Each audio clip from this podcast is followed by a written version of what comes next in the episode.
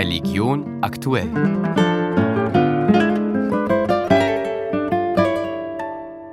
Das bekannte österreichische Pilgerhospiz in der Jerusalemer Altstadt, direkt in der Via Dolorosa, steht vor großen finanziellen Herausforderungen. Kein Wunder bleiben angesichts des Kriegs im Nahen Osten die Gäste aus. Und auch in das angeschlossene Café verirren sich nur noch vereinzelt BesucherInnen. Noch aber reichen die Reserven aus. Annalena Sieber. 120 Gäste können im österreichischen Pilgerhospiz in Jerusalem übernachten.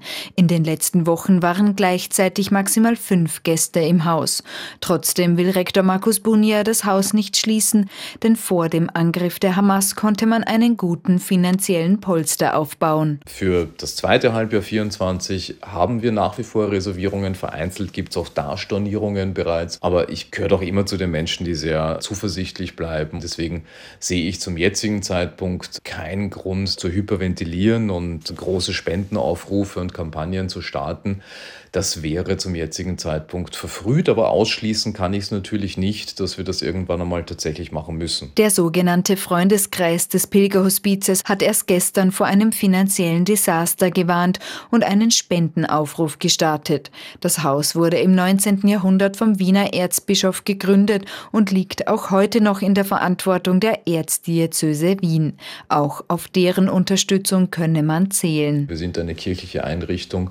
Wir haben Gott sei Dank im Hintergrund unseren Freundeskreis und auch die Bischofskonferenz.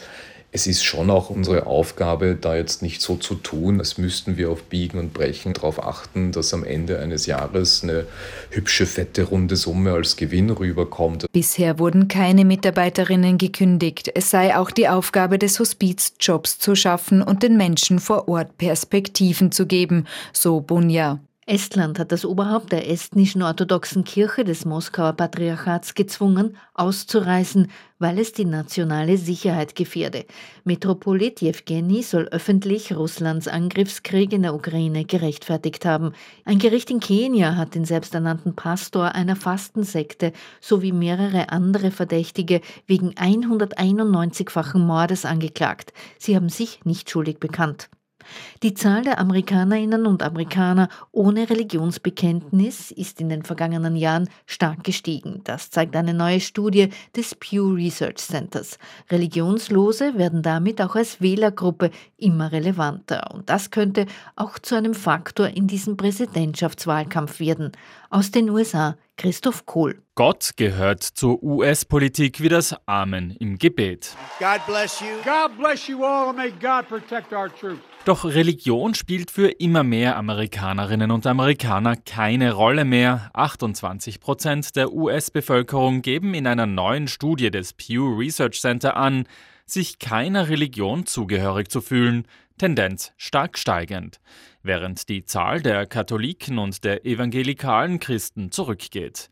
Die Nuns, so werden jene ohne religiöse Zugehörigkeit genannt, sind keine homogene Gruppe, ein kleiner Teil bezeichnet sich als Atheisten, also als Menschen, die an keinen Gott glauben, eine weitere Gruppe als Agnostiker, die die Existenz eines übernatürlichen Wesens zwar nicht ausschließen, diese aber als nicht bewiesen ansehen. Die Mehrheit der Religionslosen glaubt an eine höhere Macht, in welcher Form auch immer.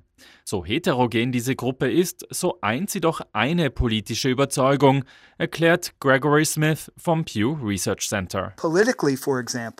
Politisch sind die Religionslosen eine der liberalsten und demokratischsten Wählergruppen der USA.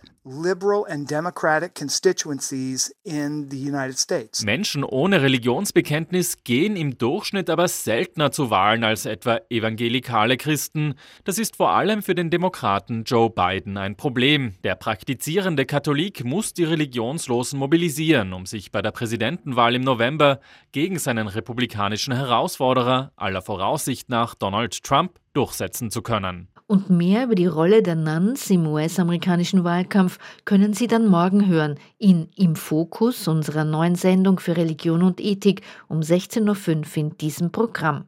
Das war Religion aktuell, Ausgabe Dienstag, 6. Februar, Redaktion Susanne Krischke.